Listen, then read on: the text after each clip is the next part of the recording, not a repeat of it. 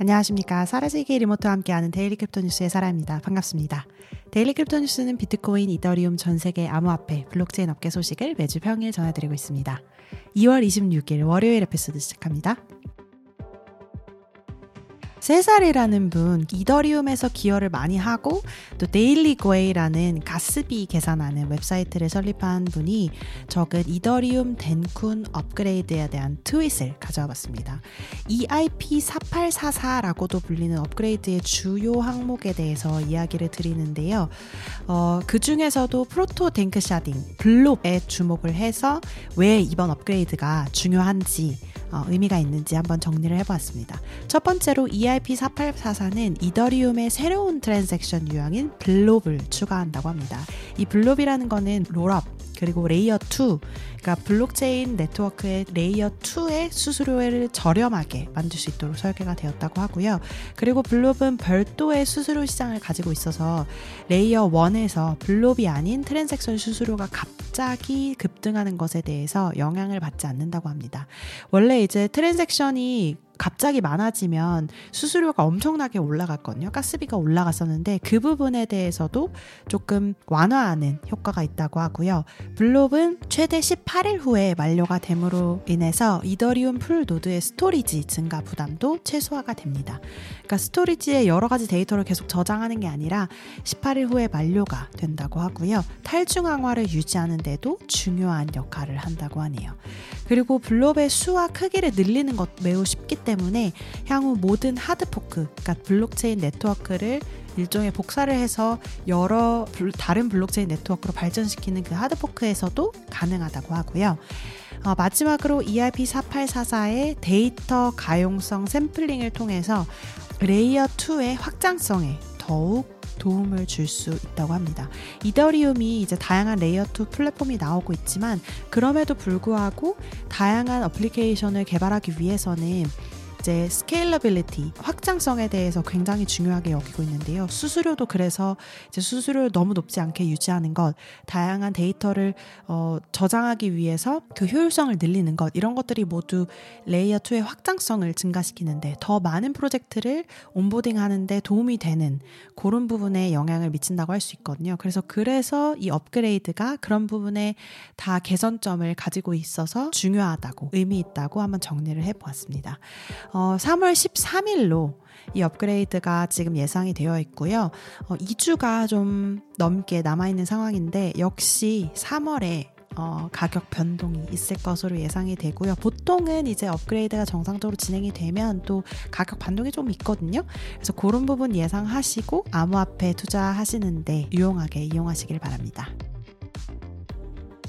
크립토와 AI, 암호화폐와 인공지능 교차점에 대해서 계속해서 소개를 해드리고 있는데요. 새로운 내러티브가 좀 여러 개 나오고 있습니다. 그래서 한번 소개를 드려보고요. 그 중에서 하나 오늘 소개드릴 것은 GKML이라는 내러티브인데요. AI의 차세대 큰 흐름이라고 이렇게 홍보해놓은 트윗이 있어서 소개를 해드립니다. 먼저 GKML이 뭔가 한번 확인해 보시면요. GKP와 ML을 섞은 말입니다. 그러면 GKP 먼저 보실까요? 이거는 Zero Knowledge Proof라는 제로, 그러니까 0 지식 증명이라는 암호화폐 블록체인 기술 중에 하나이고요. 그 다음에 ML은 머신러닝. 의 준말입니다. 그래서 GKML이라고 하면 영지식 머신러닝이라고 하겠죠. 이거는 그러니까 말 그대로 머신러닝의 한 측면을 이제 블록체인의 보안 기술로 다양한 문제를 이제 좀 해결해보는 그런 기술이라고 할 수 있는데요. 머신러닝 모델의 GK 프루프, 영지식 증명 기술을 사용해서 계산의 정확성을 보장하면서도 학습 과정, 머신러닝 학습 과정에 사용된 다양한 민감한 데이터들을 노출하지 않고 보안에 맞게 결과물을 생성하는 것. 것을 의미합니다. 그럼 영지식 증명으로 살짝 돌아가 보면요. 영지식 증명이란 자신이 알고 있는 지식이나 정보 등을 상대방에게 공개하지 않고도 내가 그 내용을 알고 있다라는 것을 증명하는 방법입니다.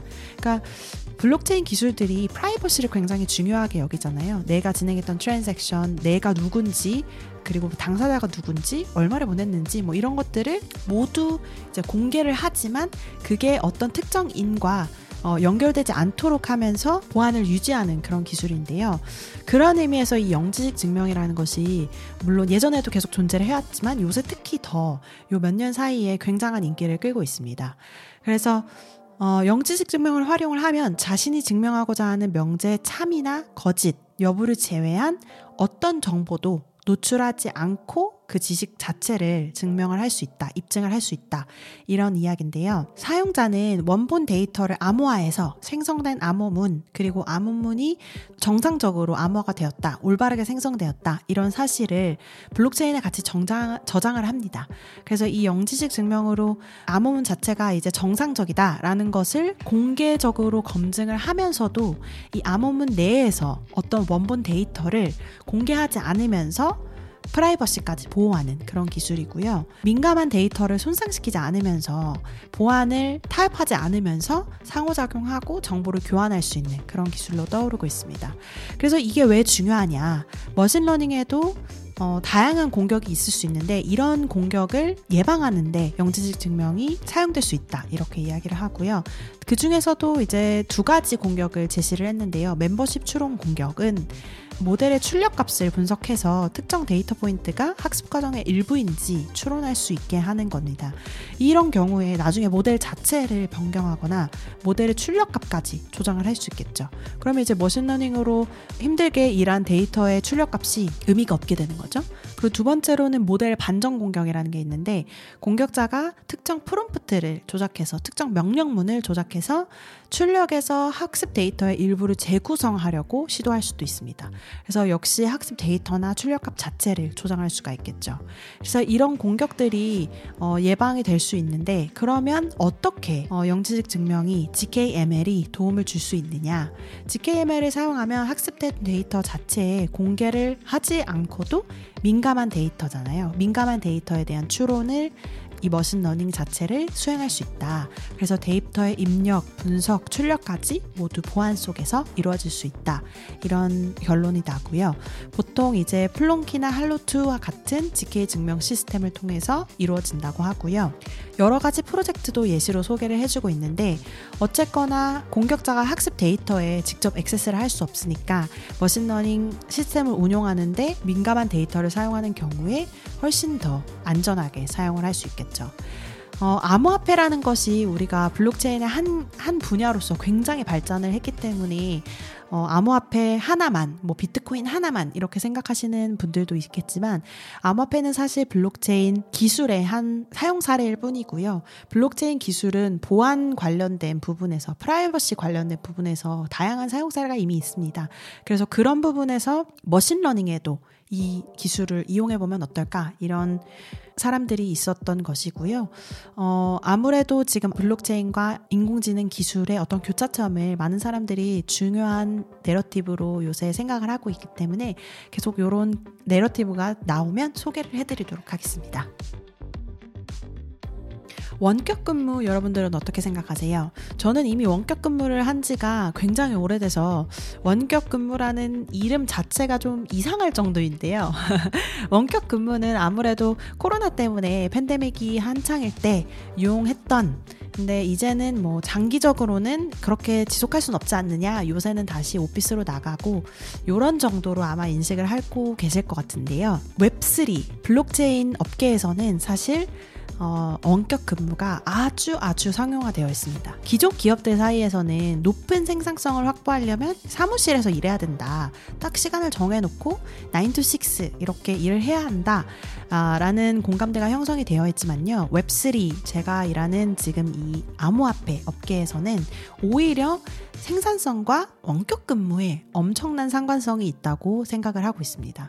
그래서 웹3 관련된 인력들은 주로 원격 근무를 계속 해왔고 또 이러한 추세가 점점 더 높아지는 추세입니다. 사실 팬데믹과는 상관이 없을 정도로 계속적으로 원격 근무를 처음부터 해온 사람들이 주로 많거든요. 그래서 이런 사람들에게 아 이제 팬데믹이 끝났으니 대면 업무를 하자, 오피스로 출근해라 이렇게 하면 상상도 할 수 없는 반응이 오지 않을까 이런 정도인데요. 그래서 제 주위 사람들도 원격 근무에 대해서 관심이 많고 저한테도 많이 문의를 하고 어떻게 일을 해야 하냐, 이런 게 가능하냐 이런 질문들도 사실 많이 받습니다. 그리고 원격 근무를 한다고 하면 와 너무 부러워하고 이런 반응을 많이 보는데요. 왜 이럴까에 대해서 좀 적은 글을 가져와 봤습니다. 실제로 웹3 관련된 분야의 개발자는 88%가 원격으로 근무를 하고 있다고 하는데요. 사실은 이것보다도 더 클 수도 있을 것 같아요. 제가 아는 주위에 이제 사람들도 회사로 출근해서 근무하는 사람들이 정말로 뭐 10%, 20% 이하라고 할 정도로 굉장히 적은데요. 혹은 뭐 일부 인력만 사무실 출근을 하거나 나머지 이제 인력은 전부 다 원격으로 근무하고 있는 이런 상황이고요. 왜 그럴까 좀 고민을 해본 것이 이 글에 잘 녹여져 있습니다. 왜 그러냐 하면 웹3 기술의 원칙은 사실 자율성, 투명성, 탈중앙화 이런 것들을 중요하게 고려를 하거든요. 기술 자체에도 이 부분이 굉장히 중요하고 그래서 앞서 말씀을 드렸던 뉴스에서도 프라이버시, 보안 이런 것들이 잘 유지가 되는 이유가 이런 자율, 투명, 탈중앙화 이런 것들을 중요하게 생각하기 때문인데요. 그렇기 때문에 이게 근무를 할 때도 사실 일하는 어떤 working moral이라고 할까요? 일에 대한 어떤 인식도 그런 부분에 있어서 굉장히 중요한 큰 영향을 받습니다. 그래서 원격 근무 자체가 고용주와 일하는 사람들이 책임감과 투명성이 바탕이 돼야지만 정상적으로 관계가 구축이 될 수 있는 환경이거든요. 그래서 그런 부분에 있어서 자율적인 근무 그리고 투명하게 자신의 근무 환경을 공개하고 자신의 근무 상황을 공개하고 그리고 탈중앙화적으로 자신이 각자 하는 일을 알아서 자신의 책임감이나 업무에 관련된 모든 것들을 알아서 이제 양심 있게 이거를 처리하는 그런 능력들이 굉장히 중요하게 여겨지거든요. 그래서 웹3에서는 이런 부분 때문에 원격 근무를 선호하고 또 잘 계속 유지해 나갈 수 있는 그런 바탕이 된다고 생각을 하고요. 또 원격 근무는 지리적인 제한, 뭐 표준 근무 시간, 출퇴근으로 인한 다양한 장벽들이 없어지기 때문에 다양하고 유능한 팀들을 구성할 수 있는 기회도 사실 제공을 합니다. 그래서 뭐 미국에 있는 회사가 한국에 있는 인재, 유럽에 있는 회사가 중국에 있는 인재, 어디든지 지리적인 제한 없이 사람들을 고용할 수가 있고 또 그런 니즈가 있기 때문에 회사에서도 다양한 글로벌한 인재를 원하는데 매 국가에 회사를 세울 수는 없는 일이잖아요. 그래서 그런 의미에서 원격 근무가 훨씬 더 장점이 있을 거고요. 그리고 또 뭐 한국에 있는데 영어로 일하는 회사에서 근무를 하고 싶다. 혹은 난 유럽에 있는데 중국어를 너무 잘해서 중국 회사에서 일하고 싶다. 이런 인재들의 입장에서도 원격 근무가 굉장히 매력적으로 다가올 수밖에 없겠죠. 이런 양쪽의 니즈가 맞았기 때문에 웹3에서 사실은 이런 원격 근무가 굉장히 상용화가 되어 있는 상황이고요. 실제로 이러한 원격 근무 업무 환경이 효과적이냐? 라고 봤을 때에도 사실은 저는 굉장히 긍정적으로 봅니다. 일하는 사람들도 자신의 일상에 맞게, 자신의 개인적인 특성에 맞게, 자신의 삶의 특성에 맞게 주권을 가지고 근무를 하는 환경을 스스로 이제 만들어 나가고요. 그런 의미에서 생산성이 사실은 더 높아진다고 보거든요. 아침에 딱 출근해서 몇 시까지 일해야 된다 하면 어떤 의무감이 굉장히 크고 퇴근 시간만 기다리고 출근 시간이 힘들고 이런 부분들이 전혀 없거든요. 그래서 그런 부분들 그런 압박, 정신적인 압박에서 이제 벗어나기 때문에 오히려 저는 일할 때 딱 집중해서 생산성 있게 일을 한다. 그리고 또 책임감도 높아지고 그런 측면에서 더 좋은 점이 있고 서로 각자 일하는 방식이 다르기 때문에 그런 부분들을 조율해 가면서 우리는 다 그런 방식으로 각자의 방식으로 일하고 있다는 것을 인지한 상태에서 모여서 일을 하기 때문에 협업에 대한 마인드도 굉장히 오픈되어 있고 협업에 대한 능력도 굉장히 키워지는 것이 사실입니다.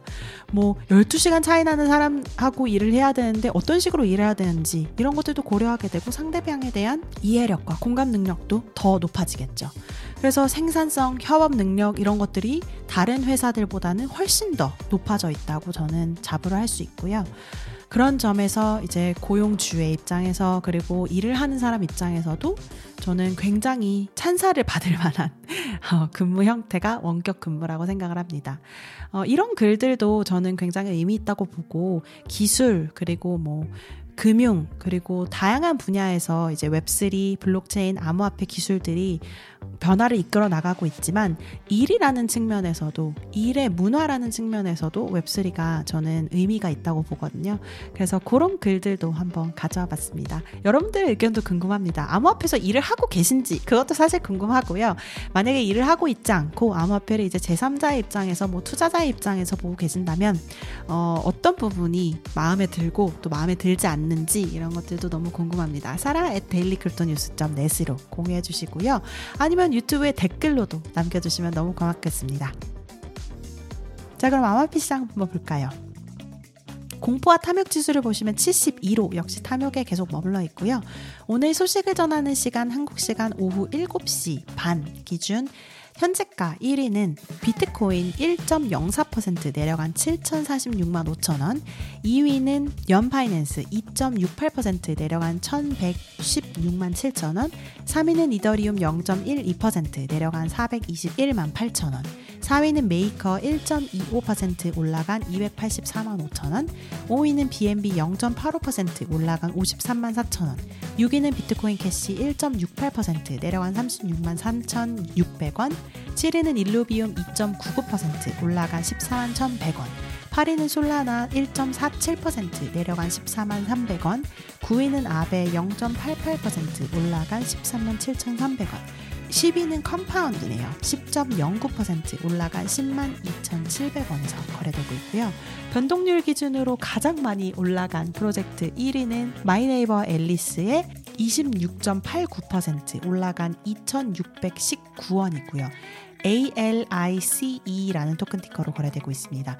2위는 20.72% 올라가서 268원에서 거래되고 있는 마인즈 오브 달라니아의 DAR 토큰이 있고요. 3위는 18.86% 올라간 6원에서 거래되고 있는 엘리시아 EL 토큰이 자리하고 있네요. 이 정보는 비썸코리아에서 발췌했고요.